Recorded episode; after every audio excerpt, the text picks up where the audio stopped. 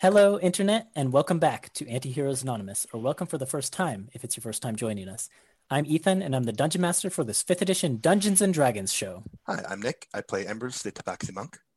Hi, I'm Kay. I play Elwyn, the Elvish Druid. Hi, I'm Melissa, and I play Tuppence Wiseacre, and she's a pixie bard. Hi, I'm Zach, and I play Rook, the Changeling Artificer.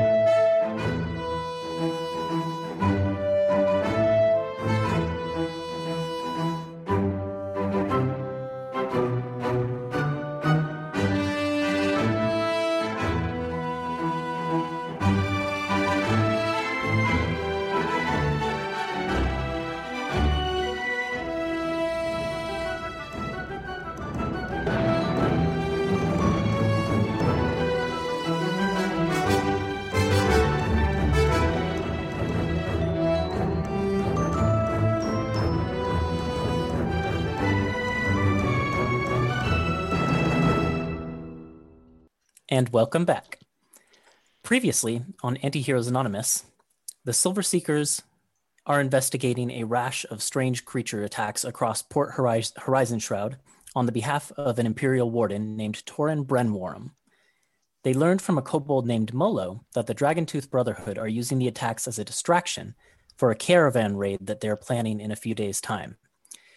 Molo claims that this is the first step towards restoring the ancient dragons, and somehow the governor of Port Horizon Shroud, a dragonborn named uh, Nyasa, is somehow involved.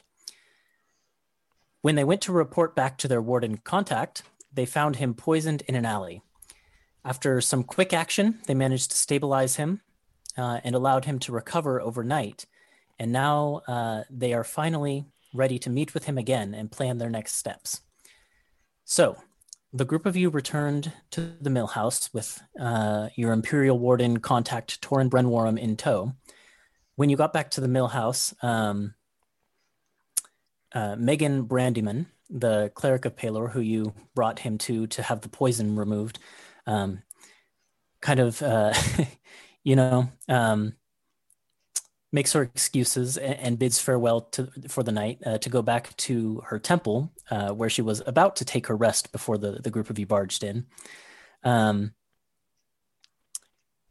Nora manages to get uh, Torin all checked in, raising just slightly raising an eyebrow at the the scratches and bruises and dents that he still exhibits.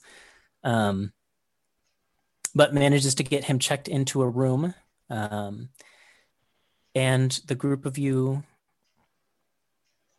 uh, have essentially returned to the mill house and begun to settle back in. Is there anything you would like to do with your night? Um, before Megan leaves, Rook would ask her if she wanted to be walked home and offer to walk her back to the the church. Uh, she she looks uh, up at you because she's a a small halfling woman, um, and she says, "Ah, no, I think that's quite all right. I'll be fine."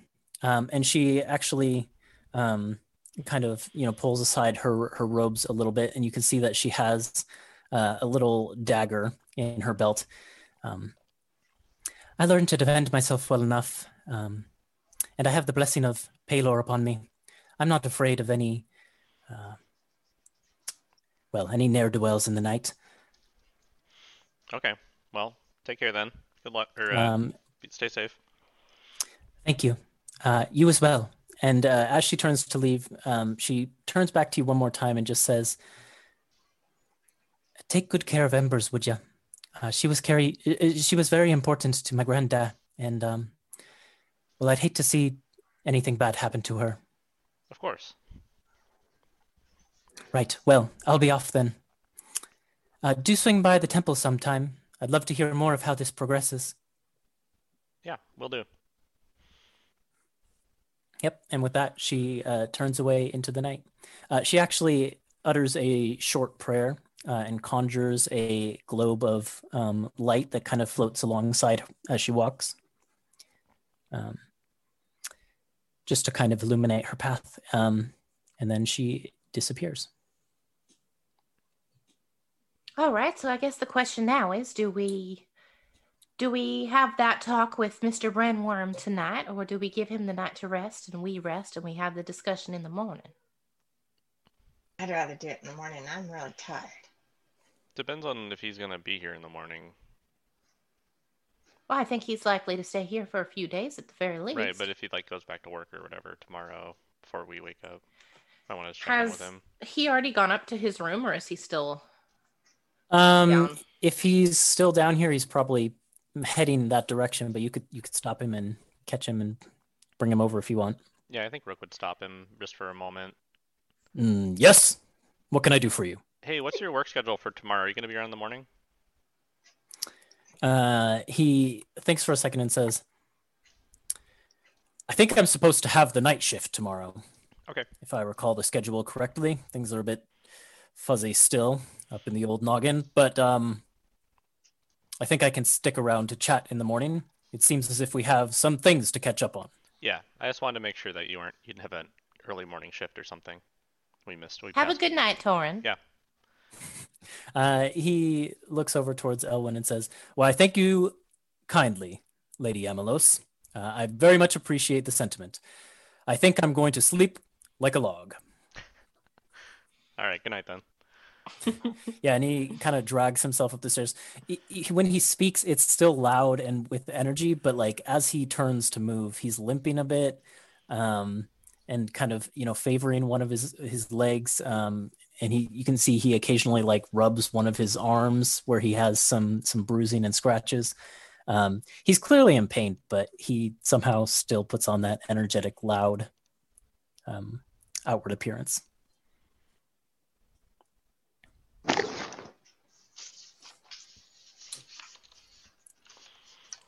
Well, yep. Sounds like we can do our have a discussion in the morning. So Right, so I guess we should retire to our own room. Yeah, I agree. Okay. Um, as the group of you head up to your room, um, you just spot uh, Malt peeking his head out from his little um, structure up in the rafters, kind of watching you as you go, watching all the events of the night transpire. Uh, and you're kind of the last ones in the the tap room for the night. So as you go up the stairs, you see him just tuck his head back in, and uh, you can the candlelight from within his little house gets extinguished. Um, I think uh, Tuppence would Tuppence would fly up real quick to thank Oh, him before for- he goes one more bed. time. One more time before bed. Mm, you're quite welcome. Well, I you still need to hear the rumors you recovered for me while I was absent, though. You Oh, did sure. do your duty, didn't you? well, of course, of course I did, but but you see, everything happens for a reason. If we hadn't set you out, you know, something bad might have really. He might not be with us anymore. That old Torin, that you know, that loud guy. It's true. From my vantage point in the air, I had a prime view of his location in the alley. Passers-by in the streets would be unlikely to have noticed him where he had fallen. Okay, so um, on one note, I'll give you something to dream about. About I overheard him talking about trains. Okay, bye. he he opens his mouth to like get more information out of you, but you're already gone. and he just kind of you hear him grumble like something about "No, I'll talk to her more in the morning, and then he turns around and goes into his house. All right. So we'll go upstairs. I will flop on one of the beds. I think it's just the one um, queen or Is it king the size one bed, bed? isn't it?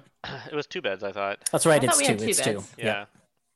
That was, I forgot. You opted for the room with two smaller beds Yeah. rather than one big bed. I basically take some time to arrange the pillows just so so that I can sit up in bed in trance in a sitting position. Tuppence looks at Embers. You mind? Oh, and Embers curls up in the corner. I'll go dive into her fur. Phew. I think um We got three beds. Embers is the third bed. yeah, the fur bed. I think Rook stays up for a little bit and like lights a candle and sits at the little desk and kind of Your um your light ring would probably be a smaller, like less in- oh intrusive yeah, light than a candle. Yeah, if that's the case, then um because it's only like a five foot radius of like it's like dim light. Yeah, Yeah, it's not. that's very... absolutely less invasive than a candle. Okay. Yeah, so he'd probably do that and then um, mess around more with that uh, jug of metallic liquid for a little while. Maybe like I am going to uh, make up my little bed, see that Rook is still up, creep over, and then lean over his shoulder. Just say, "What you working on?" and like Rook will look look over and be like, "Oh, um, yeah, I didn't want to bother everyone earlier, but uh, apparently I got a package and this was inside of it, so I'm kind of trying to make." Well, what what is it?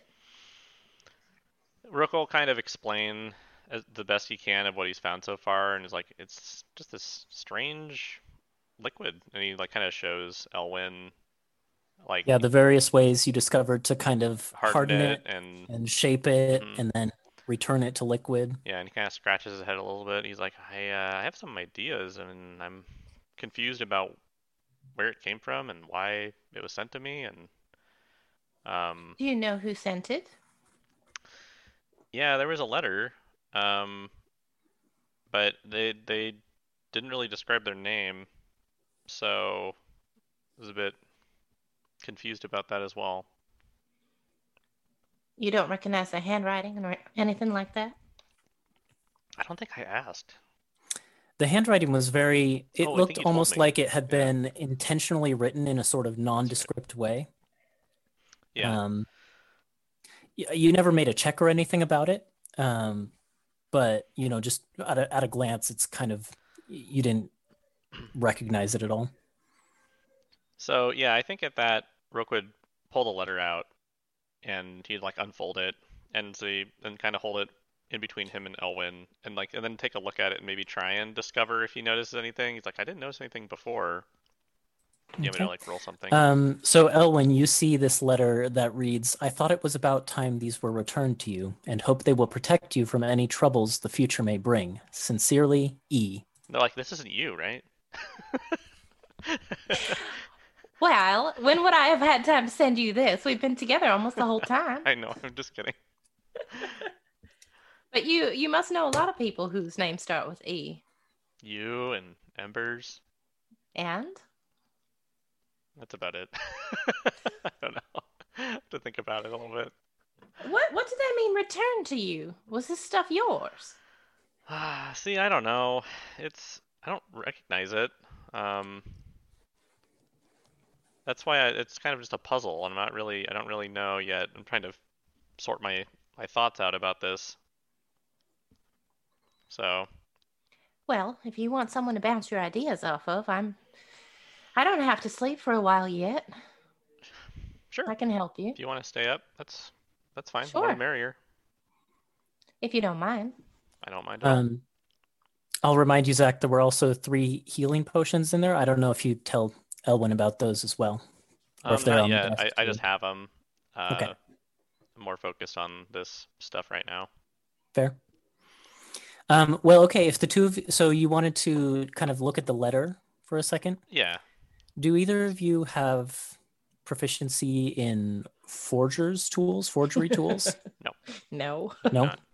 Okay, then it would be just I think an intelligence check to kind of investigate this letter. I Hmm. never took my dice out. Well, I rolled a one, so um, I think I, Yeah, as Rook examines this letter, it's just nothing jumps out about it. It's it's so well done, you know. Um, the fact that it was it was written in a way that it almost looks like it was um, like intentionally written like this way. Or... printed like on a printing press, that sort of thing. It's like okay. very uh, intentionally plain letters. uh-huh. I got Um, a you can tell they're handwritten, but with a 10. Anything else you might glean from these? Um, I mean, I think you you can tell sort of the same things as Rook. Um, there's a intentional nondescriptness to the writing. Um, you probably also sense uh, like um, you see just uh, around the, where the, the person is signing towards the end where they are saying sincerely e um, it seems like there you, you spot um, little kind of quivers in some of the letters there that might indicate like some hesitation or something like that or nervousness or uncertainty um, it's hard to tell what it could mean but yeah Are we sure it's an actual E? it looks like an e Rotate it. It's a W. it's an M. it's a three. It's a three. you cracked the code. all of the above and nothing at the same time. Yeah, so I think with the one, Rook kind of like pulls it out and like gives it another cursory glance. And is like, yeah, I, I don't know, it looks normal to me, and just just like hands it to Elwyn. I'll like I'll sit down on the bed with it for a while and and say, well, it's very intentionally, I think, covered up. But I think this person, whoever this E person is, is not quite sure they wanted to give this back to you at all, or maybe they're not sure about contacting you. You don't have any other clues as to who this person might be? Mm, then like Rook, he like looks up at the ceiling. He leans back in the chair and thinks for a little bit longer. And he kind of shakes examines his his notes. Huh? Well i assume you're going through your like character note right now I haven't pulled up here, uh, but it's not going to change the outcome. He he just kind of Yeah. shakes his head and he's just like, no. If if anything, this is just some curious alias that somebody's using. So Well, if like- anything, maybe it's comforting to know you've got some kind of a guardian angel out there, something like that, and not someone who wishes to do you harm. yeah, I mean, uh, I was a little worried when I received a package at first that it was the uh, the latter, but uh, sure enough, it was just a care package of sorts. Well, then, how is that stuff meant to protect you? And I Uh, point at the metallic liquid that you had. Oh well, it's probably a combination, and he he reaches into his satchel and pulls out the healing potions. Like these these all ca- also came along with it, Oh, wow. and Take he one and kind of yeah he hands Elwyn one. i think elwyn probably would have seen a healing potion or two in her day back in So- her home Yeah. Yeah. Well, this'll this'll come in handy. Yeah, I was just about ready to uncork one of them when we saw Torin, and but you leapt to it so quickly and used your healing magic that I didn't need to. It turns out that it didn't really help much, did it? I mean, it got him back on his feet long enough that we could, um, you know, cleanse his poison with uh, Megan's help. Yeah, I suppose you're right. So That But yeah. was that was pretty uh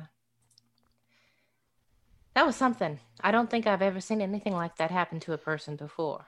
yeah, I'm a bit I'm a bit worried if we um, dig in too deep. We need I think we need to be a little cautious. Um, I mean, obviously he's not very subtle, um, so I think we have that element that we can work with. But at the same yeah, time, I reckon if we do get his help, we're gonna have to give him something to uh maybe cause a distraction since he's so good at drawing attention to himself. Yeah. And uh, and Rook will think for a minute longer and try and recall what he knows of the governor oh while yeah he's on the subject. What do you want me to think about? What do you want me to roll? um a history check would do the trick Just straight. Um, yeah, I don't think Rook would have any sort of advantage in this corner of the world specifically. Other Okay. corners of the world, maybe, but Hmm, it's better than I had before. 16. That is a dirty 20.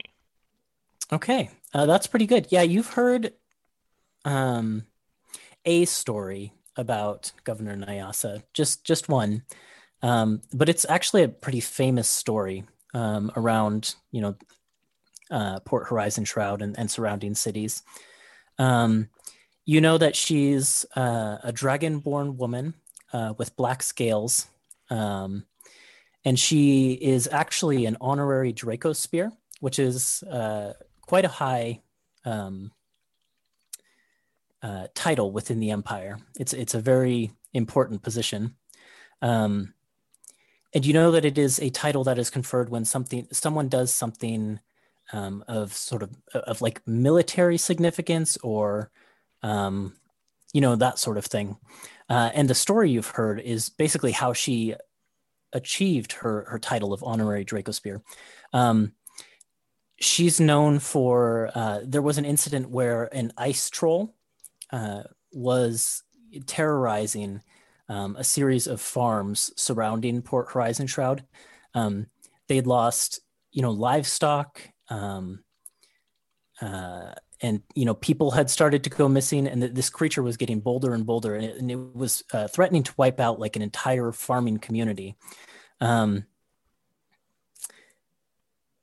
uh, and basically, through uh, her heroic actions, um, she was able to, uh, er, you know, organize a group of essentially just like village militia, um, and set up a tactical situation where they were able to, you know, take this creature down and protect uh, the remainder of this sort of farming village near Port Horizon Shroud. Um, and so uh, basically her cunning and tactics in that situation as well as her leadership ability to like rally the militia um, and prevent any further casualty uh, earned her her title of honorary draco spear Okay. Yeah. so you, um, you would basically know her as like a formidable warrior um, she has kind of like a folk hero status among people of this town um, and she's also quite quite intelligent from what you understand Mhm. So, while they're on the subject and Rook's thinking about this, he would also say, um, yeah, I feel like for this whole caravan thing, they were getting weapons probably to, in case. Well, I mean, it sounds like the governor's directly involved, and if, if she's a formidable warrior, as the stories go, then they would probably want to, you know, have some amount of defense for that. Her and her retinue. against her.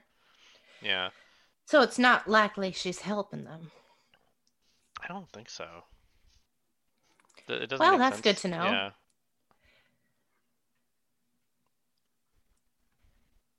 Still, it's it's really dark what's happening in this town. I Hmm. don't like it. Yeah, hopefully this is um, the worst of it, and if we can solve this quickly, then we can, you know, see some brighter parts of it, of the city, I guess. Do some nicer jobs. Well, anyway, uh, thanks for uh, showing me your stuff. That's it's interesting. If you need help to figure out what that stuff does, I'm happy to help. But Yeah, I was gonna do a few more tests if you wanted to stay up with me, um, and then go to bed. And then so with lab Sure. assistant Elwyn, um, I think I think Rook would want to test a few more things, just like little things that we don't really need to go through, but like you know how yeah. like Um, how long spend- you can make pieces and stuff like that, and like what like what the you know some like dimensions and stuff, and kind of like take some notes. So. Yeah, you spend a little bit of time and definitely having elwyn to assist um, speeds up your research into this material um, and you yeah you identify several new ways to sort of work with it and you know get res- different shapes and things out of it um, yeah you, you feel like you're much further along your effort to understand this material okay, whatever it may be Uh, and then eventually the two of you will find your rest as well. Hmm. Um, Tuppence, who's been snoozing for a little bit, um, at some point in the night, you begin to to dream, uh, and you're having. It's a very peaceful dream. You're on a grassy plain, um, and as you're standing there, you watch as flowers of all colors begin popping up uh, in front of you, uh, and they're they're tulips, but of you know various rainbow colors, right? Um, and as each one of them pops up, it plays a single note. It almost sounds like a horn or a trumpet.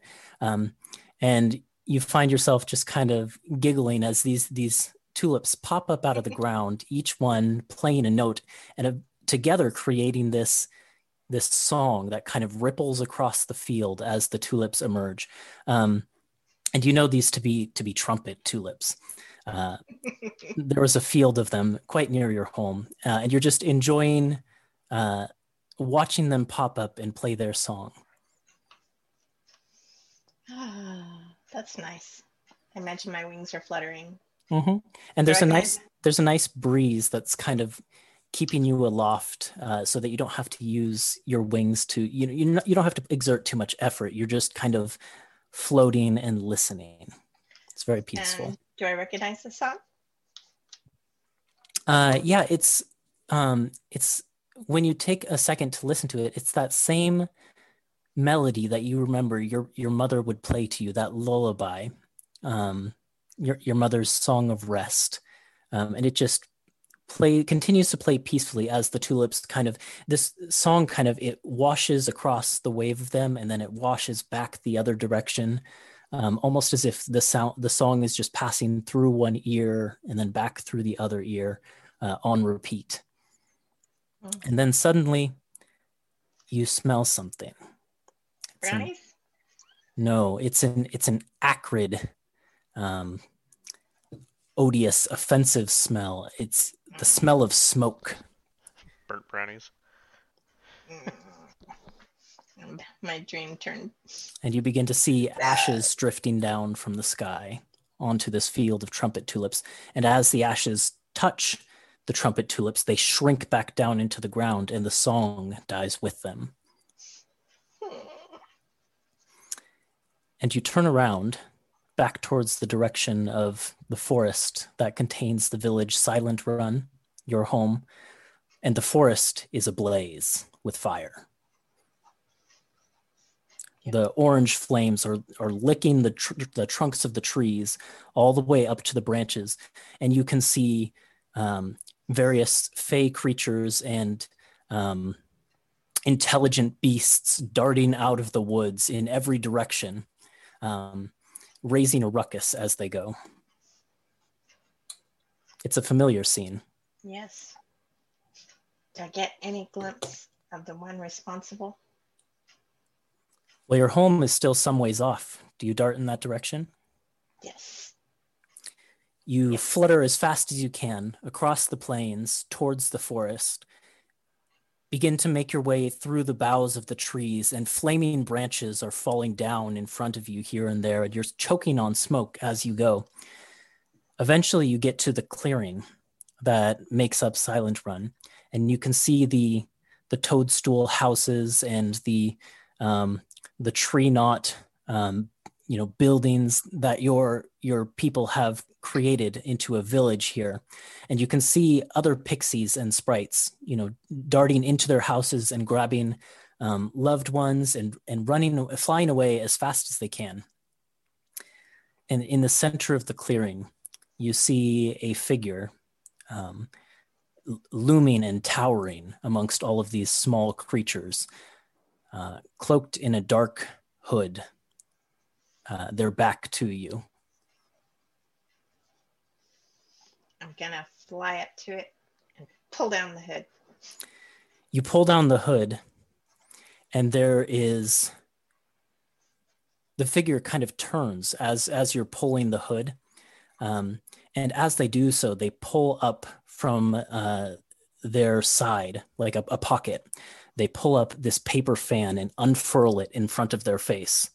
Uh, and across the paper fan is the image of a sleeping black cat with a single white spot on its chest.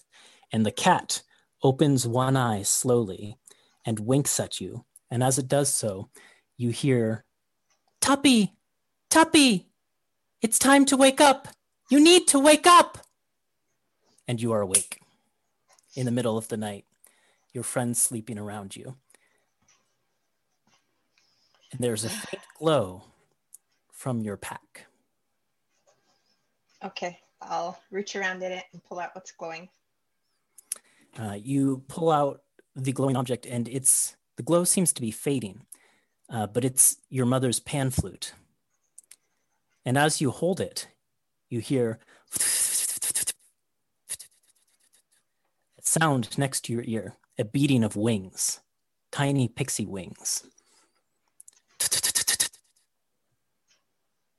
And the glow stops and the sound stops. That's trippy.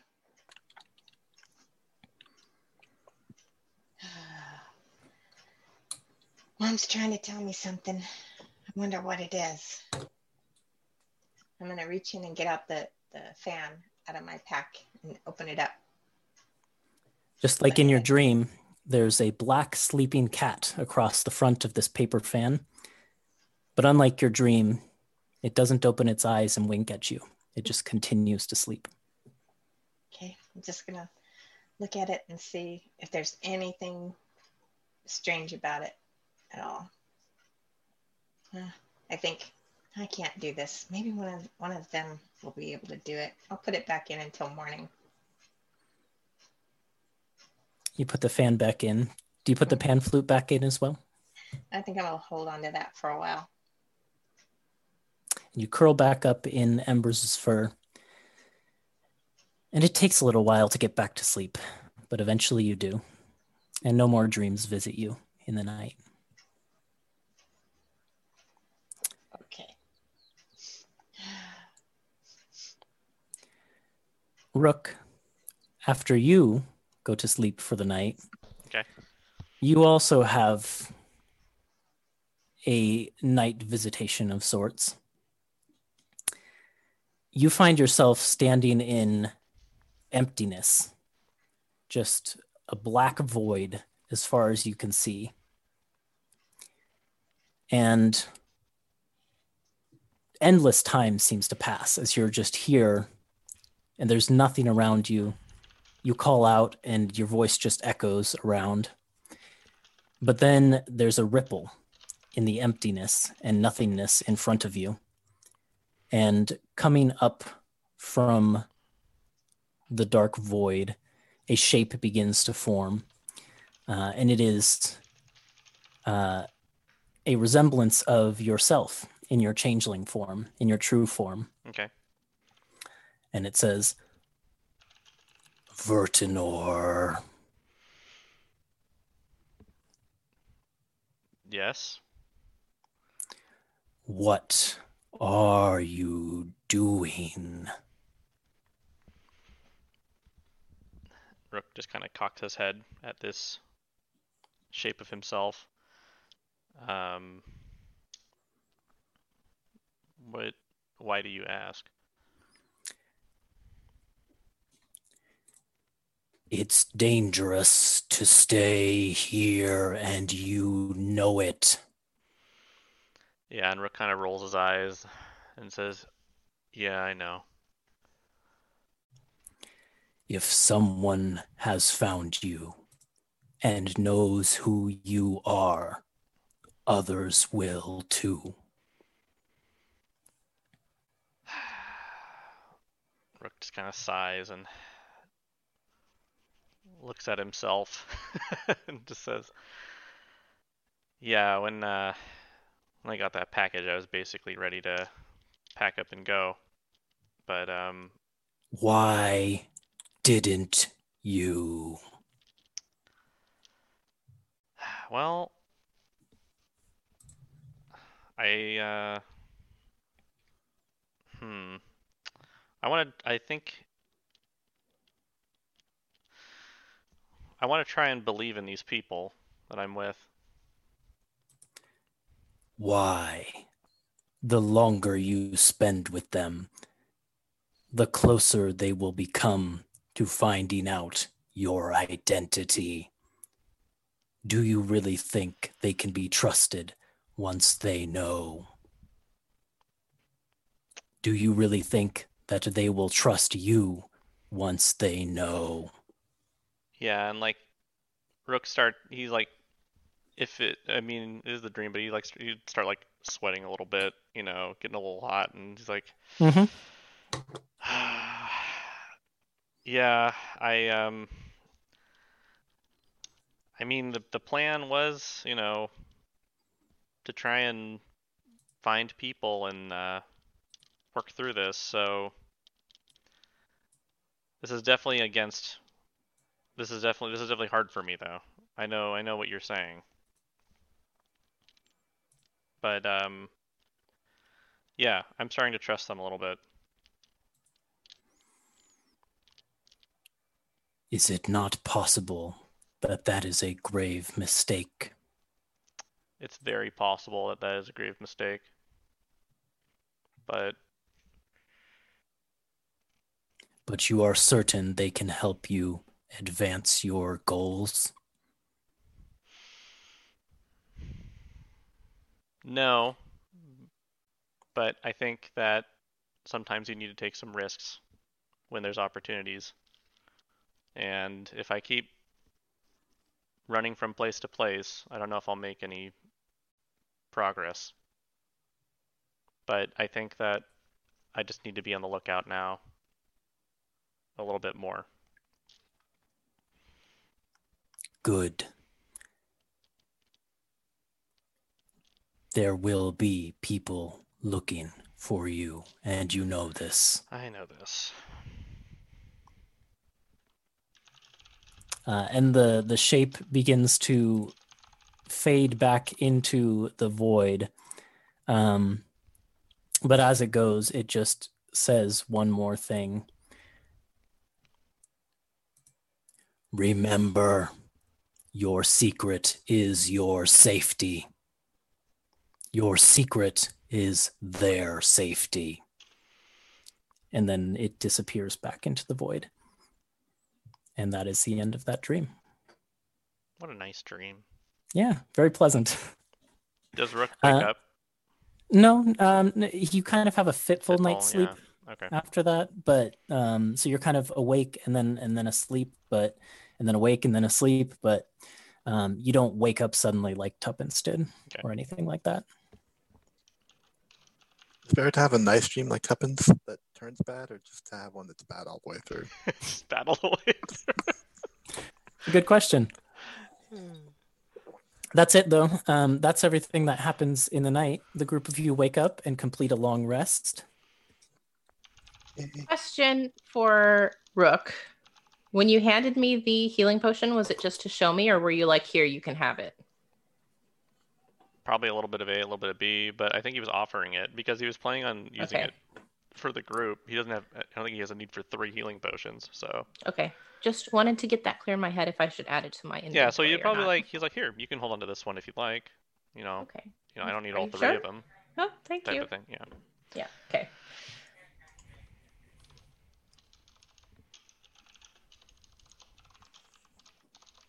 And uh, the morning is yours.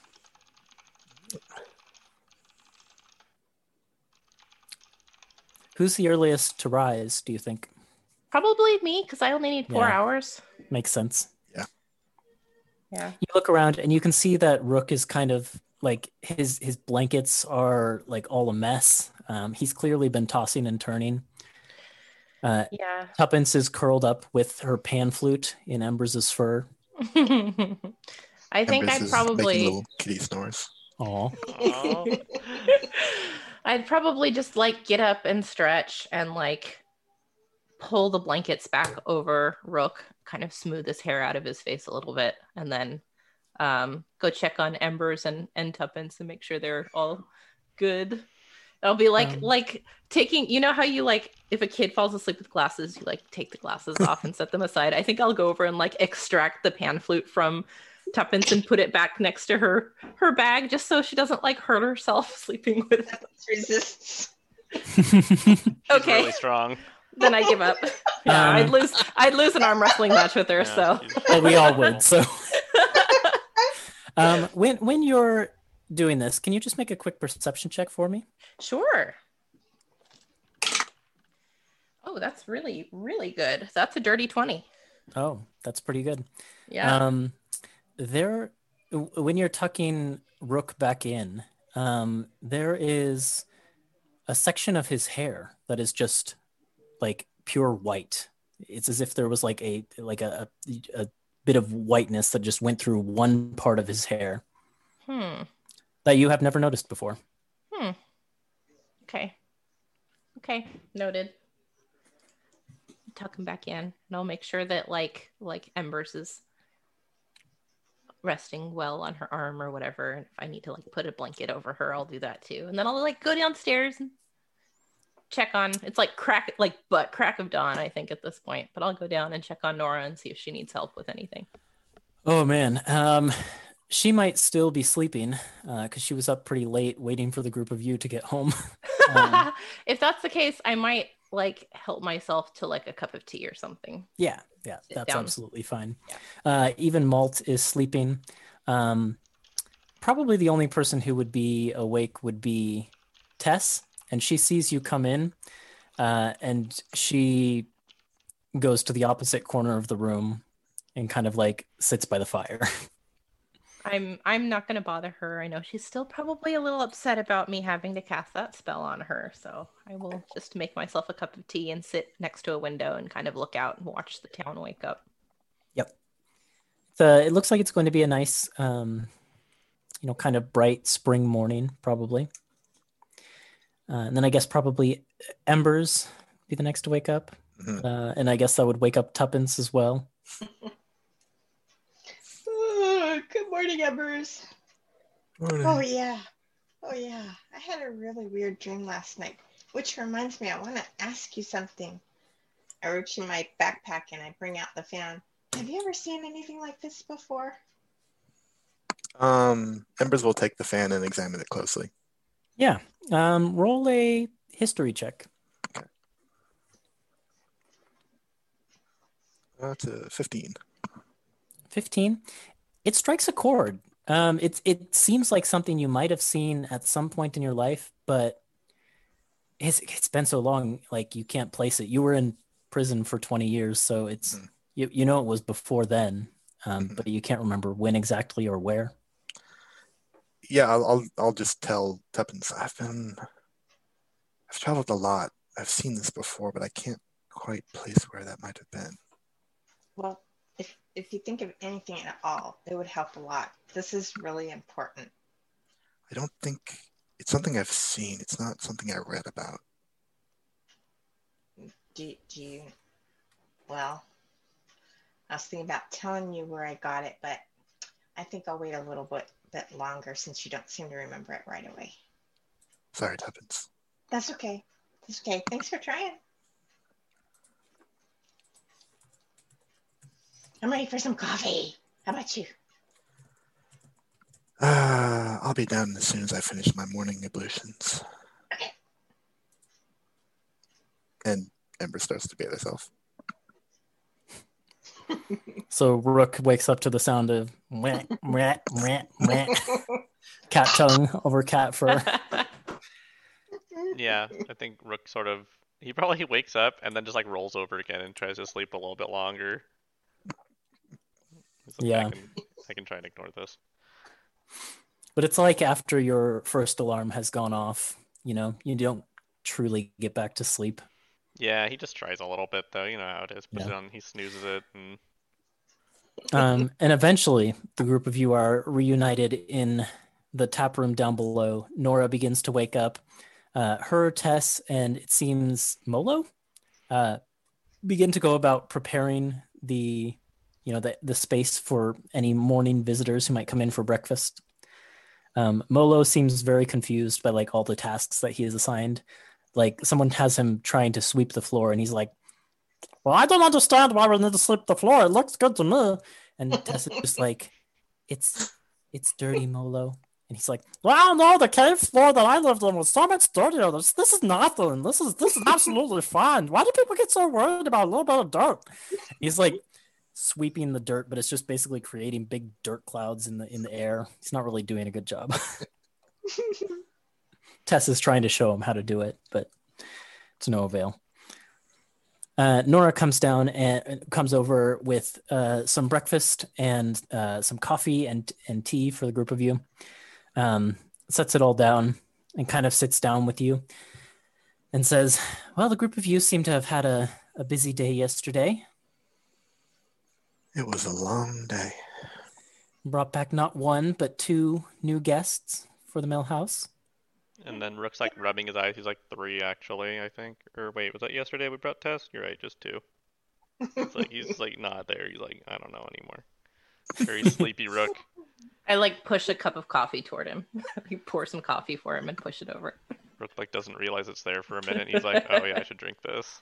I, I can I can make an extra strong batch if that would help. You see a nod. Head nod. Yes, please. All right, I'll be right back with that. Uh, and she goes back into the kitchen. Meanwhile, Tuppence has had already three. Doesn't take much. They're very small cups. Is there anything the group of you want to talk about with each other or with the various NPCs before Torin wakes up? If not, we can fast forward to him waking up. It's going to be a little bit longer because he's he's out. Yeah, yeah. Um, I can't think of anything. the way you said um sounded like you had something in mind, so we were all I just know, we're all waiting. Did y'all sleep well? No. Oh, Oh, I'm sorry to hear that. You did look like you were having some uh, trouble. Yeah, not a very pleasant night's rest this time. Well, it was quite a lot of things happened yesterday. I guess I'm I'm not surprised to hear it. Hopefully the rest of you did though. slept very well, thank you. Great. What's the matter, Tuppence? Why are you looking at me like that? I didn't have a very good night, but uh, you know, it happens. Um, I think Embers fine. will will like nudge Tuppence and and like lean in and whisper to her. Do you want to show it to them too? Yeah, mm, I was thinking about bringing it up to Malt. What do you think? He sees and hears a lot in here. Mom might know. Okay. All right. I had enough coffee. I'll see you in a minute. Choo! Um, you fly She's up a flighty one, isn't she? initially in the direction of Malt's um, little little structure. Um, but as you start heading in that direction, you can tell that obviously, or, or right away, that he's not there. Um, and you have to you kind of turn around and you see that he's actually been perched above the group of you while you've been eating breakfast. Of course he has. Bright and early. There you are, you big goofball. Good Hmm, morning. Good morning. You have a minute? Uh, he kind of like raises one of his draconic eyebrow ridges. "Hmm, very well. What can I do for you? So Tuppence will kind of uh, give him a very abbreviated version of what happened in her past Oh, and bring out bring out the fan and see if he knows anything about it. Okay. Um, he listens to your whole story, and his his expression gets rather grim as you get to the, the dark parts. Um, and eventually, when you bring out this fan, that uh, I will remind you is uh, more like a. I mean, it's like the size of a paper fan that like a human would use. So for Tuppence, it's, huge. She has to hold it like with her arms spread wide out to like unfurl this fan. Um, he looks at it and says, I'm very sorry, my little friend. I've never seen anything quite like this, but I will keep my eyes and ears open. Thank you. I appreciate it. Somebody will say yes someday. Um, after you say that, he is thinks for a second and then just says, "I'm very sorry for your loss." By the way, Thank you. Okay, let's change the subject or I'll tear up again. Okay. Anybody know you know around in the area that would have have some lore about things like this? about paper fans about or cats? cats. yeah. I know many people who enjoy the company of cats, but I don't know any who know much about fans.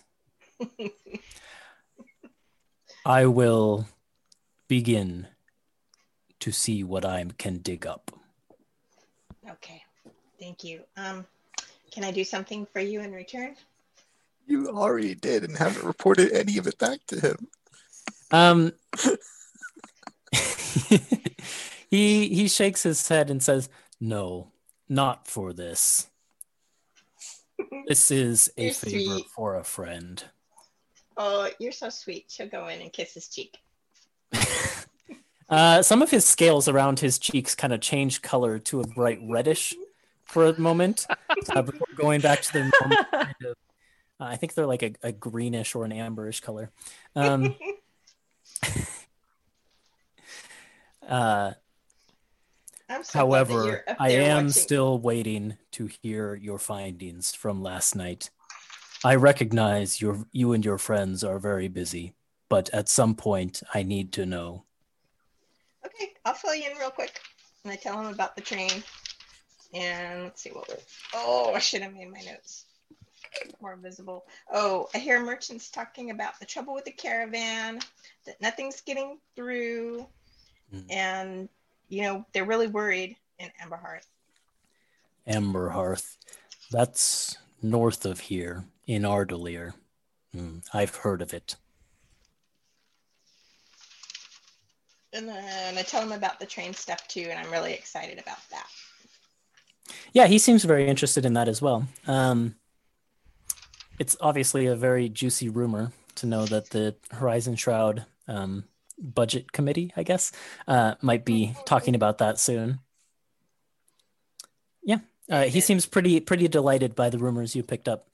Well, if you're ever interested in collaborating to see what we can glean, you know where to find me.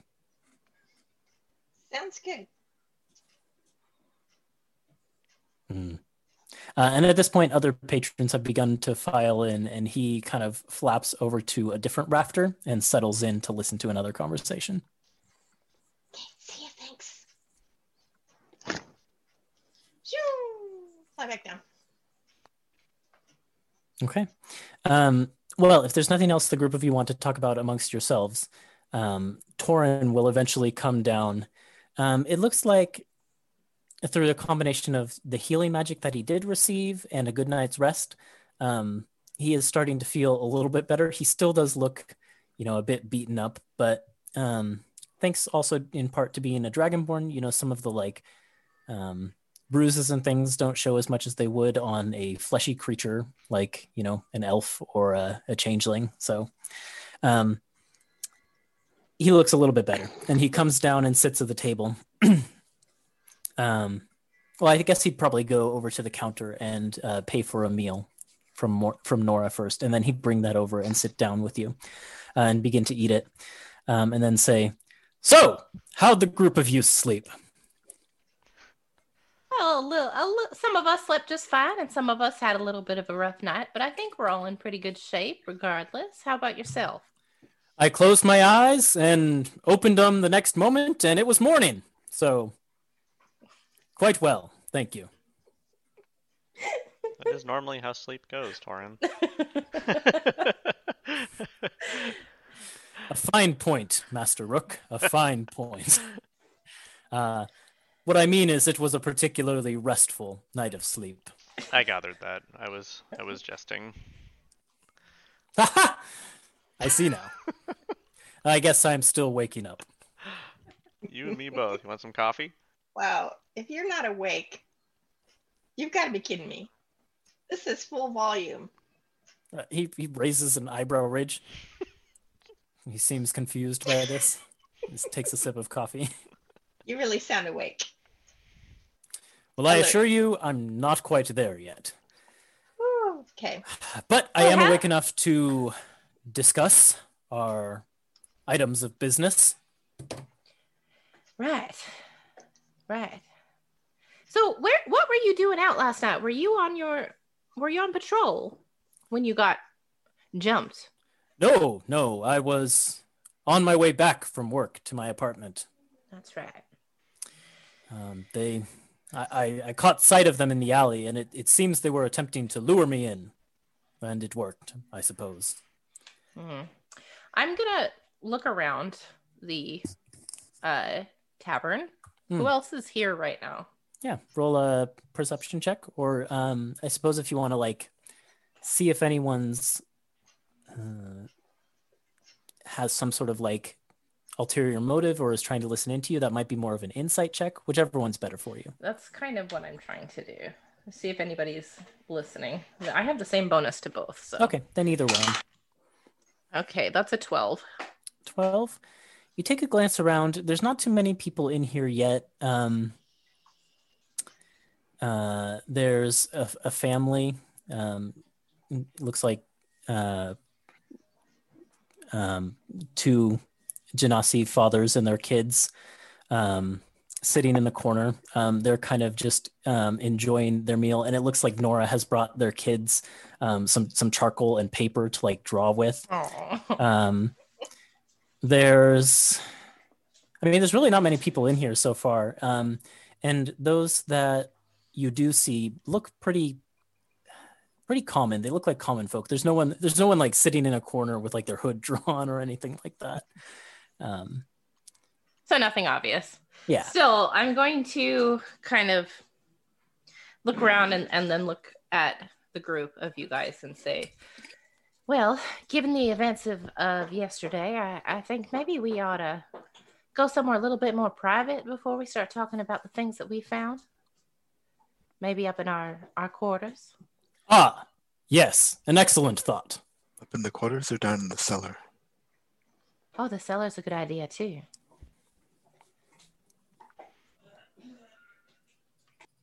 I have no opinion on the matter. I would, however, like to finish my toast first. yes, let's let's finish eating and then we'll uh we'll go downstairs.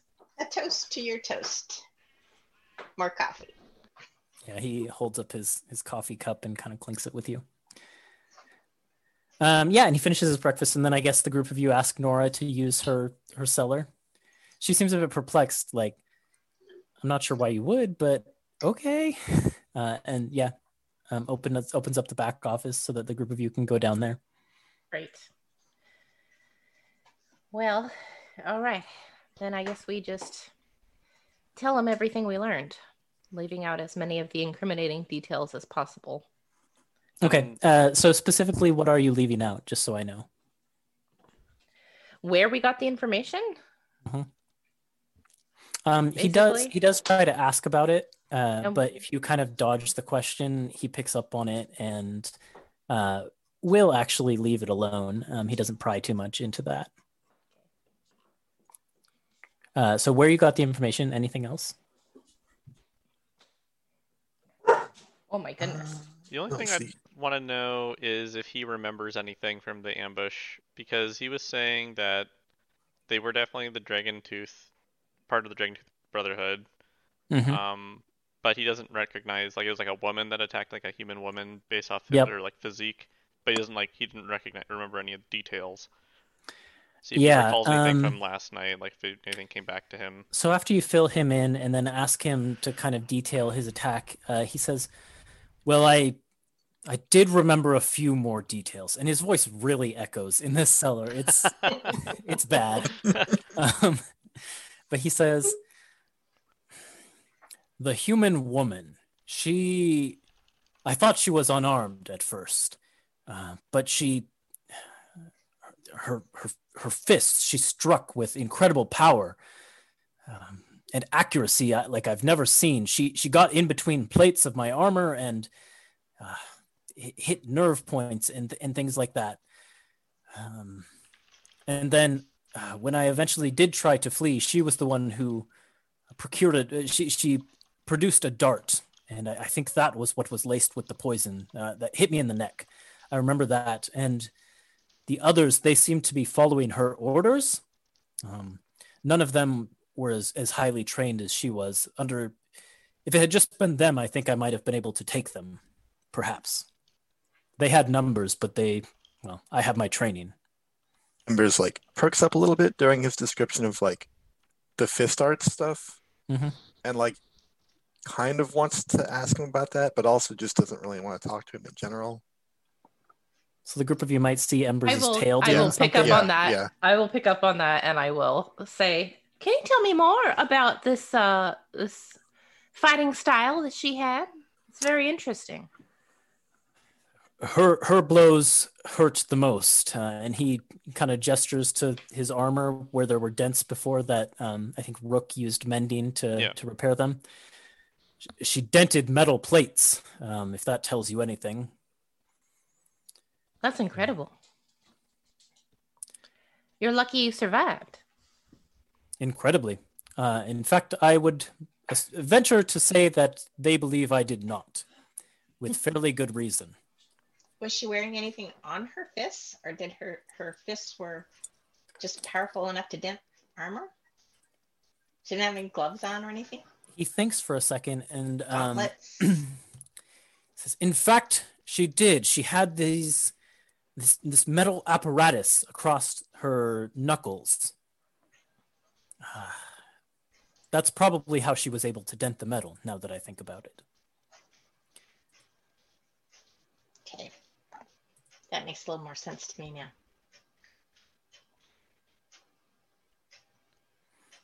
Unfortunately, I don't remember much else. Uh, it was a quick scuffle and very much a blur, a painful blur, but a blur. If it's worth looking into more, um, I could try and review that memory as well. Uh, he kind of gives you a look. Yeah, I have um, review. Yeah, I have a some magic that I can use to um, view the memory for myself of somebody else.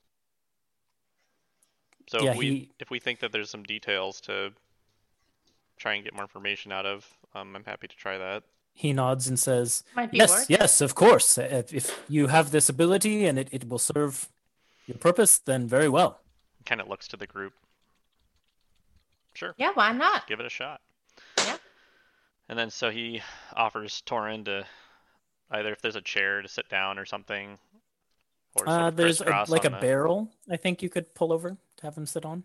Okay, yeah, so we sort of pull over because I'm gonna go. I'm gonna fall over too, so I'm gonna like sit down as well. Be like, all right, Torin. Um, so just you know, keep your keep your mind focused on that memory and He nods. close your eyes and we'll give he it a shuts shot. his eyes really tight, kind of Yeah. screws them up. okay. And uh, yeah, Rook will cast review memory on Torin. Okay. Um, Elwyn, as Rook casts this and you're kind of watching, um, you see that that shock of white hair is completely gone. It's uh, back to blonde. Noted. Yep. Um, Rook, your vision of the cellar vanishes and you're pulled into uh, Torin's memory. Uh, suddenly, eyes that are not your own are blinking um, as as they're you're walking down the street, and you can see that you know the street lights beginning turn, to turn on as night begins to fall on the city. Um, it's a peaceful night overall. Um, the person whose head you are inhabiting seems to be looking from side to side, kind of taking in the sights of the city. Um, and then uh, Torin spots a uh, flash of color in an alleyway. Um, and I'm trying to remember what color this would be. Hold on just a second. Checking my notes. If it's rainbow, it's gotta be Harmony. Yep, it's it's a little tiefling. Run! The city's screwed. No.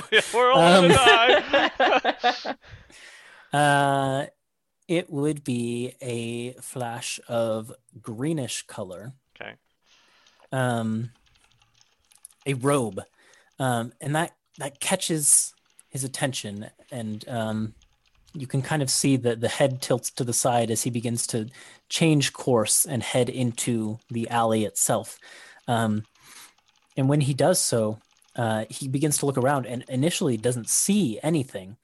Um, but then forms begin to move from behind, uh, you know, bins of trash and uh, crates of things that are stashed in this alley. Uh, and uh, a woman in sort of a, a loose fitting green robe with uh, no sleeves. Um, so that it reveals her, you know, very lean and muscled arms, uh, and also these uh, metal knuckles that she has adorned her fists with.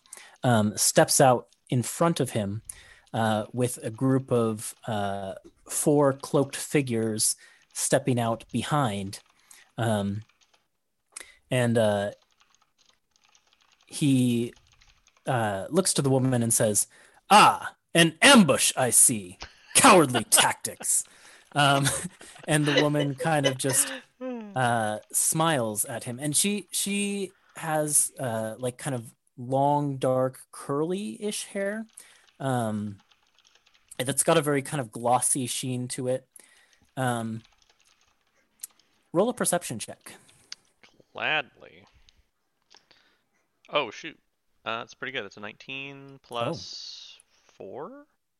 Yeah, that's really good. Um, she actually, uh, as you kind of look at her through Torin's eyes, you notice things that he didn't in the heat of the moment because you were coming at this from kind of an analytical approach where he's very much Yeah. preparing for battle mentally. That's what I was hoping Um, for. You see that she has actually, um, it looks like scales or something like that uh, underneath her eyes, just small greenish scales. Um, and her eyes are, they're a very bright green, but they have, um, the pupils are kind of slitted, um, like a cat's or, or like a snake's. Um, uh, and she just says, Cowardly may be, but you cannot be allowed to continue what you're doing. And so you must die. And then she rushes in, uh, and basically, what ensues, uh, you don't feel the pain through the memory, um, but you basically witness um, Torin engages with her, and he he like pulls out a sword and gets his shield in between him and her. Um, but she, using like quick speed and agility, is able to get in between his shield and him, and gets a few quick punches uh, in between plates in his armor, which kind of uh, you know buckles him to the ground, uh, and then uh, you see flashes of like swords and things from behind um, as uh, the four figures behind join the fray and begin to hack at him as well. Um, it's not a very long fight. He doesn't put up. Uh, he doesn't get in any significant wounds on too many of his assailants. He might. Uh, he probably got one or two of the um, the, scimitar wielding assailants uh, from behind him with uh, a blow or two, but not enough to you know take them down or anything like that. Mostly just enough to send them reeling. Um, but it becomes very qu- quickly apparent that it's a hopeless fight, uh, and he manages to pull a uh, actually quite impressive move where he uses his shield to kind of launch the woman backwards, um, and as she um, flies backwards, she kind of falls slowly, like she glides to the ground gracefully um, landing in kind of a like a, a three pointed pose on the ground, but it's enough to get her back off of him. Uh, and then he whips the shield around and basically barrels through the other four and tries to flee out of the alley. And that's when uh, there's a probably like a sharp prick to the neck, and because you could see a hand flies up to the neck, a, a clawed dragonborn hand, uh, and pulls a dart out, and then the vision begins to blur, and then Mhm. blackness. Yeah, so I think uh, everybody sort of sees Rook also close his eyes as he rests his hand on Torin, and then uh, you you can see his like his lips moving. He's like muttering something, as, and and as he's sort of analyzing and, and going through this motion. But then also when the fight starts, he starts like using his hand to like cover where he's getting hit. Like ah! he's like gritting his teeth, kind of like wait, bracing for impact a little bit as he's going through this. And you see him sort of his head sort of like like trying to I like lean to Embers. Do you, th- do you think he's all right? Do- should we do should we do something? Oh, you're muted, Nick. Uh, Embers is busy at this point because um, after they both closed their eyes, I think Embers would have leaned over to, to Tuppence and said, "Tuppence, I need your, I need your makeup kit." Okay.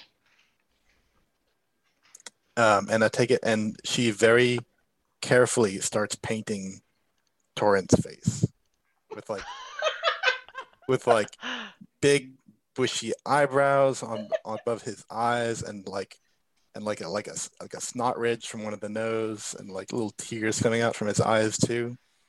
Oh, Oh um, my do you have proficiency with like a disguise kit or um, and what else could this be? No, this might be sleight of hand. Yeah, I'd give it sleight of hand if you've got proficiency there. If not, just dexterity.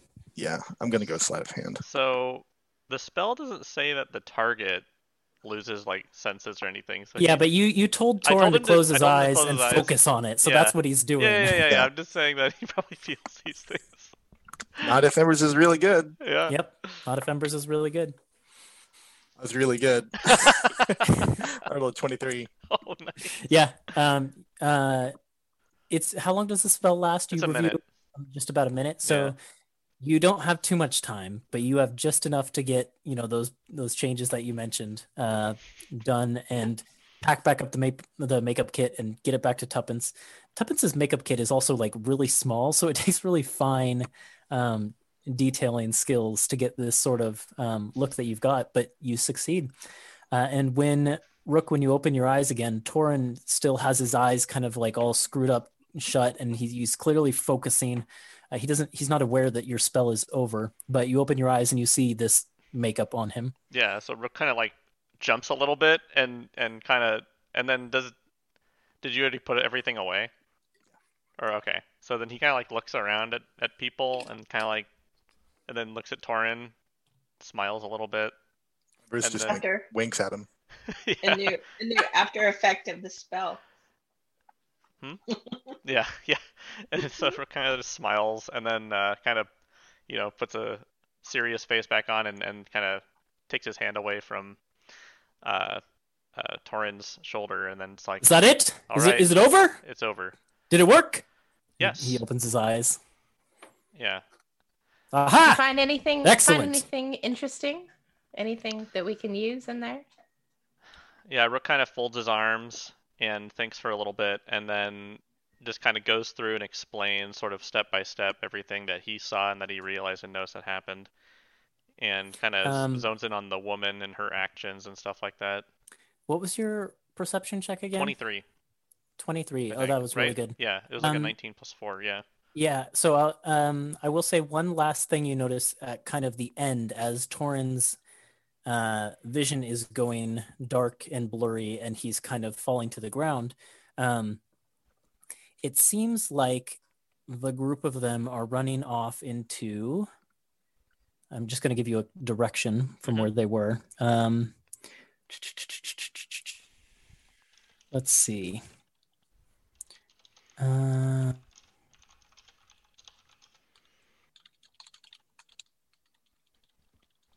I know I have a note on this somewhere. Um, but it would be it would be kind of in the south west uh, direction, I think. Any specific landmarks in that direction from where, where he was? Uh, that you can think of within the city. I mean, he was ambushed in you know kind of more of the northern part of the city, so a good chunk of the Oh, city okay. is Yeah, in the southwestern direction from him. So Yeah. It'd be hard to pinpoint a specific Mhm. landmark, but that was the general direction that they were Okay. running in when he fell. Yeah.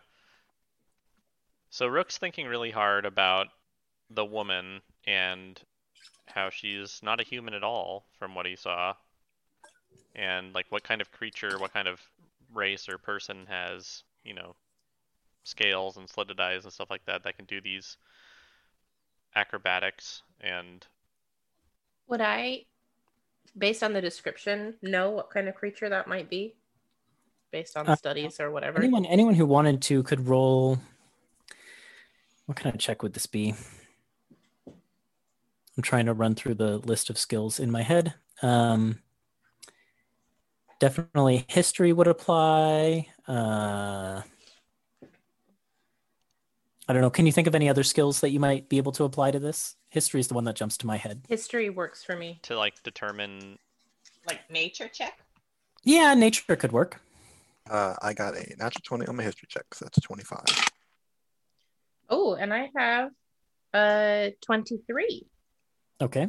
on both history and nature. Either way. I rolled a one. Tuppence? Yeah, Rook. It, nothing really comes to He's- you.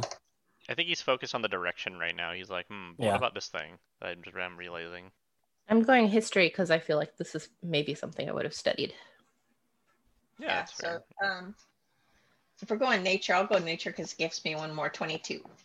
22, Sweet, okay, you yeah, so- really all three of you uh, will draw the same conclusion. Um, Tuppence, um, it's kind of a mystery to me how you would have come across this bit of lore, uh, having grown up in the Feywild. But I suppose maybe your mother uh, told you all kinds of stories um, from various corners of the world. Um, Embers, I doubt you ever encountered a creature like this, but being the well read and uh, studious individual that you are, you certainly would have read about them. Uh, and uh, Elwyn, probably same deal. Like uh, in your education growing up, you would have read about creatures like this. Um, there was a, a type of, of uh, creature, a sentient humanoid um, creature. Uh, they mostly dwelled uh, in the continent of Freydin uh, a long, long time ago. Um, back when sort of monstrous groups of creatures had rulership over most of the world. Um, there was a group of people with uh, sort of you know blood connections and and deep affinity with snakes known as the yuan ti uh, and this description of it. sort of this description of sort of uh, little patches of scales under the eyes and the, the slitted snake-like eyes very much sound like um, a branch of of that type of creature.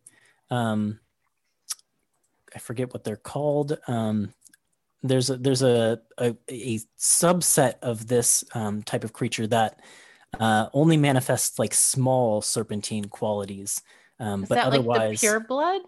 I think so. Yeah, the pure bloods. I think that's what they're called. Um, they only manifest a few snake-like qualities, but other than that, re- uh, retain almost human-like appearance, and it sounds, based on Rook's description, like that sort of creature. Packs with a poison too. Fucking knew it. The other thing with uh, checks like those that I would mention is, um, especially as Embers says that, uh, you start to draw another connection, which is the color of her robe. Um, you know that this Brotherhood group reveres dragons, and uh, green dragons are known for having poisonous breath.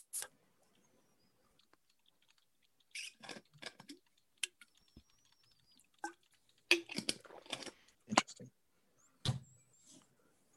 Well, that's all very interesting, but I don't know how that's going to help us track them down or figure out what they're what exactly they're after. Now we know that they're going to be trying to uh what's the word? Attack a, attack a attack a caravan. Yes, we must figure out what Intercept, that's the caravan word. they are attempting to intercept and beat them to the punch. Well, I mean, we at least have a time frame, right? So certainly there has to be some sort of, you know, scheduled delivery or Hmm. or some sort of transportation going on within that time frame that's important enough to draw this attention. Lauren, do you know of any anybody who's reported any uh stolen weapons in the last few days? Uh, he thinks about it and then kind of shakes his head. No, no, that's a, a bit above my pay grade, that sort of thing. I'm really just one of the, the lower ranking members. Uh, I, I am still working my way up the ladder, so to speak. I see. Is there Do any way you could get that information? Jinx. Well, I could certainly try, check in with my superiors and, and see if any such, uh, you know, weapons have been stolen from elsewhere in the city.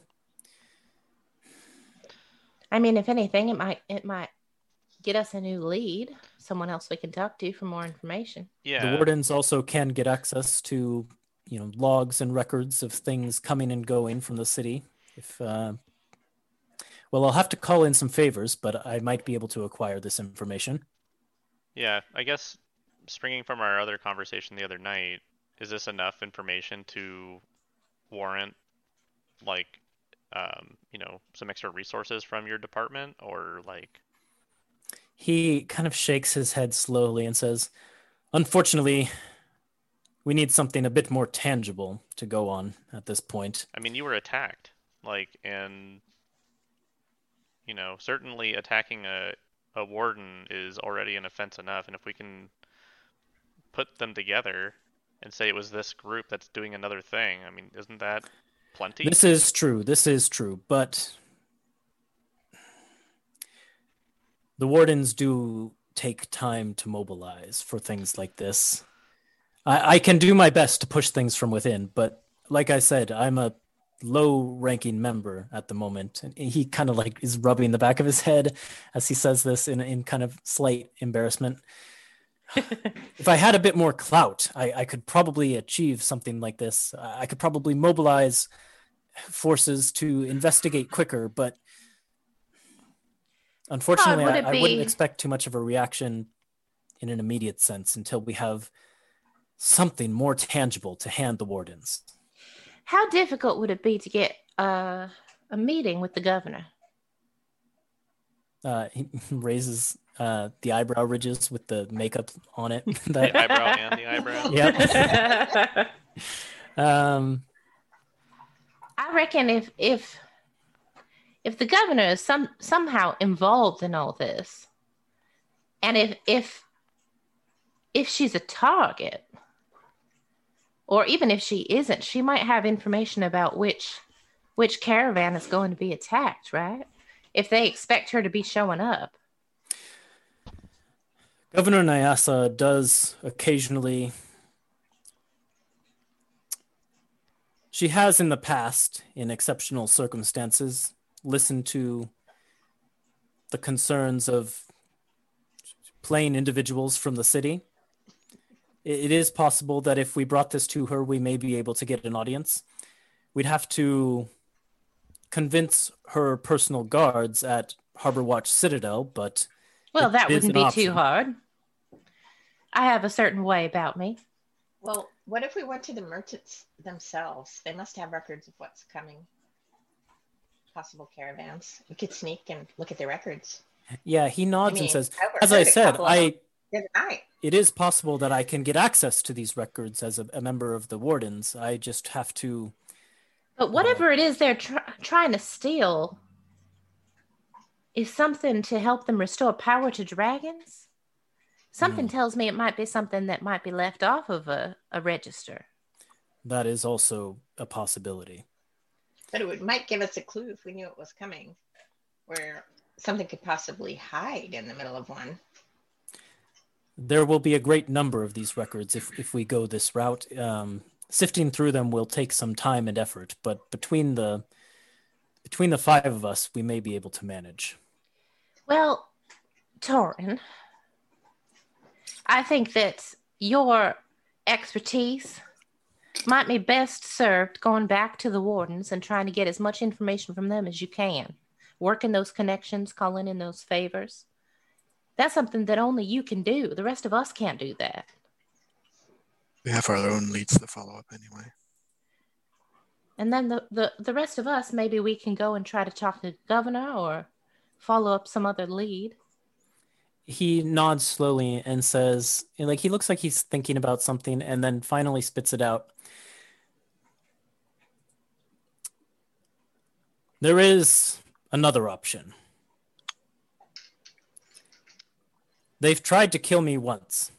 They presume me dead, I assume. If I were to reveal in some public sense that I am not dead, we might be able to bait them into a trap and capture some members for interrogation. Oh, wouldn't that be dangerous? Um, he he gives We you can't a- put you in that danger again. he gives You're you barely a warm, recovered from a warm last look time. and a smile and says, "It is my duty as a member of the Imperial Wardens to protect the people, and if that means putting my life on the line once again, then I shall." Embers rolls her eyes. very, very Torin pretty. doesn't notice. A very pretty speech. Well, I I think that is very admirable of you, Mr. Brenworm, but you can't protect anybody if you are baiting people into a trap and end up dying in the process. But that's what the group of you would be there for. I um I wager the group of you are quite accomplished in your own way. Otherwise, Maltz would never have assigned you to the job I tasked. What do the rest of you think? What does Rook think about the uh, yuan ti woman's like um, strength as far as like compared to like what he's seen like Embers do and stuff and other Hmm. Too bad you don't have like some Know your enemy or whatever? Yeah, points. some- some fighter feature? I was thinking, I was Um, like, dang it. she she honestly she looked pretty terrifying uh, as an opponent. Um, but some of the things she's done, uh, she did. You've seen Embers do. Um, yeah, it's hard to say. Um, like it was a it was a pretty rough battle for Torin, but it was just him, and there are yeah. five of you all together. So I think Rook would look at Elwyn and look at Torn and say, Torn, I, I think you and I both know that we don't want you up against that woman again. Hmm. Well, that's very kind of you. Maybe Rook. this is a good plan B Or plan C, as it were. or plan C. Maybe we should hit, hit up our other, you know, investigations first, and then if we have to, this is something that is smiles sure to and maybe draw attention. Very well, very well. I won't force the matter, but just remember, it is an option if we are running up against dead ends. Remember to not go darting about too much. Make sure you're with your platoon. Have someone Right. walk you home. You might consider wearing some sort of disguise, like maybe makeup or something. I've never applied makeup to myself before. It is something to consider, though. well, Embers is pretty skilled at it. You could always ask for her help. However, I doubt I can get access to the warden's records or procure resources from my commanding officers in disguise. Hmm. Just Seems to thought. consider that deeply. You would know better than we would. I'm looking at Rook and Embers and Tuppence. What do y'all want to do? I will tell you later. All right. Now, Torin, Yes. Uh, you really, it sounds like you really want to come with us and help us. Could it be that you you might be a little bit afraid to walk around by yourself? Uh, he shakes his head and says, "No, no, not at all. Okay. Um, I do have the night shift today, so I can accompany you for the day if you wish to follow up leads together. If you're headed to Harbor Watch Citadel, certainly being accompanied by an Imperial Warden will lend credence to your story, low rank as I may be. and I am quite willing to offer any aid that I can. hmm. We have our ways too, but are you sure you don't need a little bit more rest? Uh, he is absolutely not picking up on like any of the subtleties of the situation, like Ember's discomfort with the fact that he wants to come along with you. what Tuppence is needling at. Like he's he just seems very confused. Nope, I feel fine. I've had my coffee and um, the healing magic seems to have done the trick. So maybe I'm fit as a fiddle. maybe we'll since it's still early, maybe we'll hit up one of our other leads for right now, and then we'll come back and compare notes, and then and then if we end up going there, maybe we'll we'll ask if you don't mind if you have time to tag along. Hmm. All right. Well then, Why don't you see if there's anything you can help Nora with here while you're here, hiding out? And we'll we'll be back in an hour or two. surely there are more productive things I can be doing. You you said that it would be helpful if if I went to the wardens and and, and what should I ask for? There This were a true, couple but- ideas thrown about. You're right that everyone thinks you're dead right now. Well, Well- the or at least the, the brotherhood does if you Yeah. go out to the to the uh what is it the thrims gate and Grimsgate start Barracks, yeah. throwing yourself around at the wardens like word's gonna get out that you're not dead and maybe maybe keeping that a secret is a good thing for now. I mean, he has a shift today anyway, so it's like, you know, well maybe he doesn't show up for his shift Well, that would look very bad. I, I I must attend my shift. it would only look bad if they knew you were still alive sugar Yeah, he's not a shiftless character at all. Maybe you just shouldn't go back to work. Uh, he laughs and says, "Ah, you all joke. Um, no, no, my I, my place is with with the wardens. I I must return to my my job eventually. I, I do see the wisdom in in laying low for the moment." And he seems conflicted. Uh, Elwyn, you Well- were you were the one pushing for him to lay low. Would you roll a persuasion check? sure Uh, and you Mhm. can take advantage from the rest of the group helping. uh persuasion persuasion man i have good bonus on that one too i dropped my other one okay but that's uh 17 17 um yeah he says hmm yes very well. Uh, i will stick around here for the moment while the group of you pursue our leads. But that's what you hired us to do. i ask of you just one thing. If you Sure. stumble upon anything significant anything big that takes you into danger please come and fetch me i can't sit idly while the group of you put yourself in harm's way. I just can't. I think that'll be easy enough for us to agree to. Very well. Then i shall remain. And And- try not to speak about this while you we're not here all right? You never know who's going to come into this place. Hmm. Very very true. Mum's the word. And he kind of makes a zipper motion across his dragony mouth. Embers habitually looks upward, even There's though no- we're in the cellar. yeah uh, roll a perception check Sure. Pretty good. Um, I think that's like the 22. No, not that good. 20, dirty 20. Uh, no sign of malt. There is um, kind of like a, a hole in one of the floorboards above you, um, but it seems uh, directly above you is kind of like the back office of the mill house. Um, and you don't see any anyone like peeking through it or whatever. Um, and the back office of the mill house is rather secure. So you you gather that you're probably not being overheard at the moment. Okay. All right well that settles it let's uh let's go back upstairs Yep. Mhm. yeah Yeah. Um, after you go back upstairs, um, Torin uh, kind of uh, bids the group of you farewell to let you off to do your own thing and goes back up to his room. But you can see that he's kind of like, I don't want to say dejected, but he, he doesn't seem to like know what to do with himself. Kind of moping a little bit. Yeah, he's moping a little bit.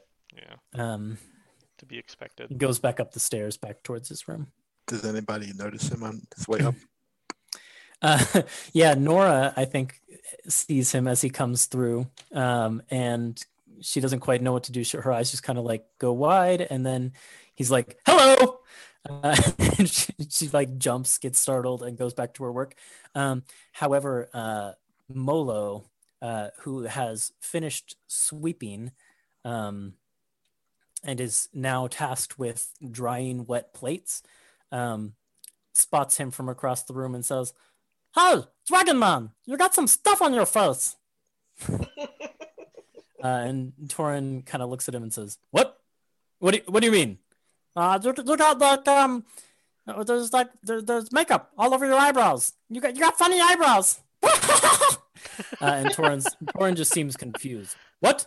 I have no such thing. "Mm, I don't know what you mean. And uh, be off with you, tiny kobold. Goes up the stairs, and Molo just is like cracking up in the chair.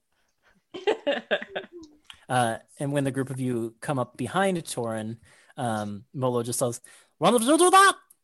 That's really funny. I liked it. That's good stuff." He has no idea, does he? he has no idea. What a dummy! Dragon. well, All right. Well, which of these leads are we going to pursue first? I liked the idea of the auction one. Me too. All right. Uh, do we know where it is? Um, I think- where it is. Malt gave you directions, uh, and if he didn't, Let's then- check. Called uh, like he highest certainly- bid or something. yes, the Yeah. place is called Highest Bid. Is it? Yeah, and it's by the docks.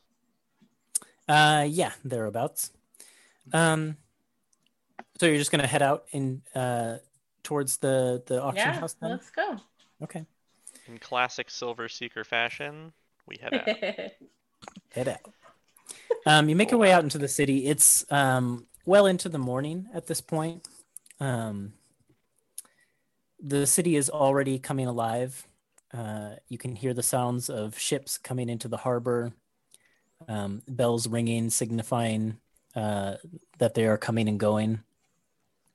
Um, I think as you go out in this direction, let me see. I'm just trying to open my map of the city. Um, yeah, you probably have to cross through uh, what's known as the Maritime Market. Um, and it's kind of a district of the city that is just a sprawling marketplace. Um, you can see that some of the stalls there that are set up are more temporary, some are more like fixed in place. Uh, there are some actual like building stores um, that seem to be permanent fixtures of the marketplace, but there are also uh, you know various uh, wagons that have clearly just come into town today, rolled up to the market and set up shop. Um, you guess that you could probably find just about anything you were looking for uh, in the maritime market. Um, and it's already at this hour in the morning just bustling with people. Some people doing uh, shopping for like, um, you know, meals for the day, the you know supplies to make meals that they need to prepare. Some people shopping for, um, you know, for fun, looking for trinkets. Um, other people seem to be uh, looking for more functional things. There's like, um, you know, tool merchants selling various tools and, and things like that. Um, it is a it's a very busy district of the city, and um, yeah, uh, with the with the sun shining down on it and the seagulls kind of uh, calling out, it's it's a very uh, fun and, and, and warm atmosphere. Um, I think as we as we are passing through, I'm just definitely like window shopping and like Yeah. pointing out the cool things that I find to like Tuppence. Hmm. Like, what oh, sort of things that. would catch Elwyn's eye? Oh, I don't know. I think maybe handmade things, things that look like they were uh, crafted with like cheap or flimsy materials, or maybe something that looks like it was very artistically made, you know, that kind of thing. Yeah, um, there's, I mean, there's a lot of stuff like that. Um, there's a lot of merchants here who clearly bring, you know, handmade, uh, you know, art or, uh, you know, other things for sale, um, as well as like, you know, various clothing items that seem to be like handmade as well. Um, one of the one of the more interesting ones you see, you see a uh, kobold wearing kind of dark glasses um, and has a little bit of a beret on the head. Um, and they're selling what looks like um, modern abstract art uh, statues comprised of various like ship pieces or uh, you know wagon wheels um, metal scraps and junk but it's all artistically shaped into you know various forms. Like there's um, there's a small statuette made of junk of um, uh, what would it be of? Um, of like uh we'll say like uh a bear perhaps um that's kind of like stood on its hind legs um and it's wearing a top hat you know it's just it's like all kinds of weird stuff Everything I wanted out of this marketplace, Oh, right? In this one NPC. Yeah. Yep. I feel like I probably would be like really tempted to kind of linger and look. And like Rook or Embers or somebody would have to like, come on, Ellen, we don't have time. Come on. and always come along. back I just gently grab your arm and Yeah. keep pulling you along. Shopping is the best therapy. Don't you feel great right now, Ellen? oh, it's so everything's so interesting. I just love it. I love this place. do any sorts of things draw uh, any of the rest of your eyes Um, Uh, go go ahead. ahead. go ahead. That's fine. Uh, I think Embers would linger a little bit at um, some of the like clothing stalls.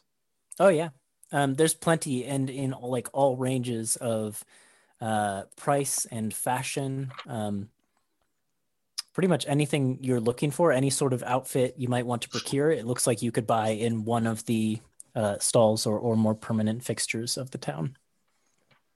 Anything for petites? I just made a wisdom saving throw and I passed. to like resist the urge to buy. Oh no! Um, oh no! there's not much in Tuppence's size. Um, there's some like baby outfits, like like onesies that might fit, but not much. Ah, I'll make my own. Um, I think that Rook on the way here and to the highest bid is going to be a little distracted. Uh, he's maybe a little bit paranoid of, and he's like looking for if people are potentially following him, and, or you know, some like looking for maybe something that he, someone that he recognizes or something. Sure. So he's probably not paying too much attention to the market and stuff. So can you can I roll like a perception check Yeah, check? roll a perception check. Okay. Eh, 15. 15. Um,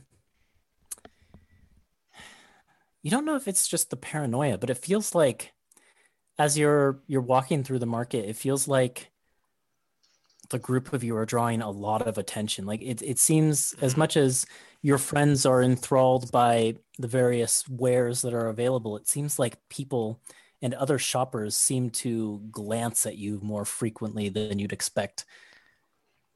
But you don't spot anything particularly suspicious. Yeah, so I think I think Rook sort of tries to gently hurry people along. Kind of like, yeah, we, I think we should probably get going, guys, and you know, just like kind of trying to keep everybody moving and get out of this crowded place. All right, another day then, Elwyn, huh? Oh, I hope that little kobold's back next time because those those little art pieces are so cute. Uh, the kobold seem to have um, a semi-permanent stand. It's not like a, a you know, like a, a building or anything like that, like a, an actual proper shop. But um, unlike some of these wagons that seem to have just rolled up for the day, uh, it seems to be a stall that um, has kind of a worn position within the market. So uh, it's a fair bet that this kobold will be available at some point in the future. Excellent. Um, Rook, with that perception check, you do notice one other thing that I think about. Okay. Um, as you're walking uh, south and west towards uh, the auction house, um, on the directions that Malt gave you, and you're kind of warily looking around, um, you do happen to you feel a shadow pass over you.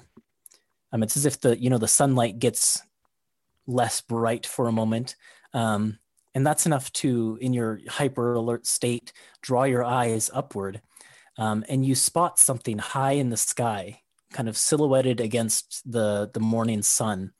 Um, a large form, uh, scaled reptilian with in, incredible wingspan, uh, large enough to cast a shadow across your entire group as it passes overhead. Um, a white dragon flies above you uh, in a northern direction, Shoot. uh, off into the distance. Is it being like ridden by anybody or just like is this With your perception check, you can't quite tell. You kind of like have to hold your hand up yeah, against the sun like because the sun is just so bright in your eyes. yeah he um, doesn't like that yeah Yeah, it's hard to make anything out, but you spot this this dragon flying um, northward. It seems. okay cool Yeah, Uh, it seems like you're the only one in your group who noticed it, since the rest of your friends are kind of preoccupied with their window shopping. all right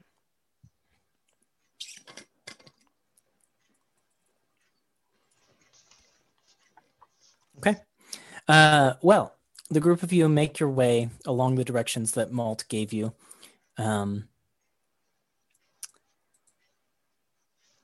it's a it's a long walk, but it's a peaceful walk, uh, and you get to see sections of the city that you haven't seen before up to this point. Um, and you find yourselves in front of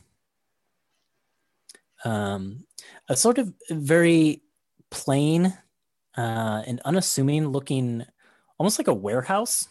Um, if it didn't have a sign over the front in kind of scrawling letters that said the highest bid, you would have no idea that this is sort of the the auction house that you were looking for. Um, especially since it's in very much like a warehouse and and docks sector of the city. Like everything around it um, seems to have more of a functional purpose in the import and export that comes, uh, you know, as part of being a port city. Um, yeah, and you find yourself standing outside this building. What would you like to do? Nothing sets it apart from anything else, huh? Nope, nothing sets it apart. Okay. okay. Oh, that's funny. Um, Uh, I'll knock. Yeah. Um, uh, as you knock on the door, um, it, the door actually opens out the other way, almost kind of knocking you over. Um, and a train of, of kobolds comes walking out carrying boxes, uh, t- chattering to each other in Draconic. Which Uh, and none they- of us speak still. they don't seem to take much notice of you and they just kind of go out the door and begin to walk around the corner to like it looks like there's like a side storage building if it's important, I can cast comprehend languages. Well, I mean, we knew he employed kobolds, right? right. Yeah. so i guess with the door open we'll just Rook will just start slide on in. Yeah. The Hello? the inside of this building is a stark contrast to the outside.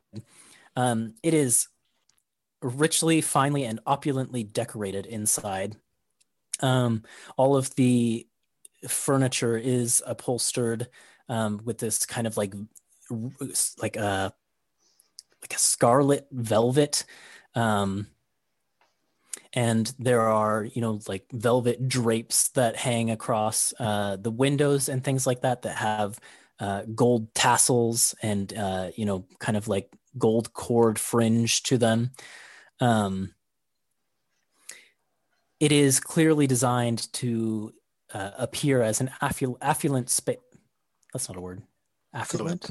Affluent. There's the word i was looking for. Thank you nick affluent space uh, within here. Um, and as you walk in and call out hello um, you hear from a balcony space above um, a voice call back why hello. Uh, and you look up and you see uh, a man dressed in a fine suit um, kind of like a, a navy blue color to it.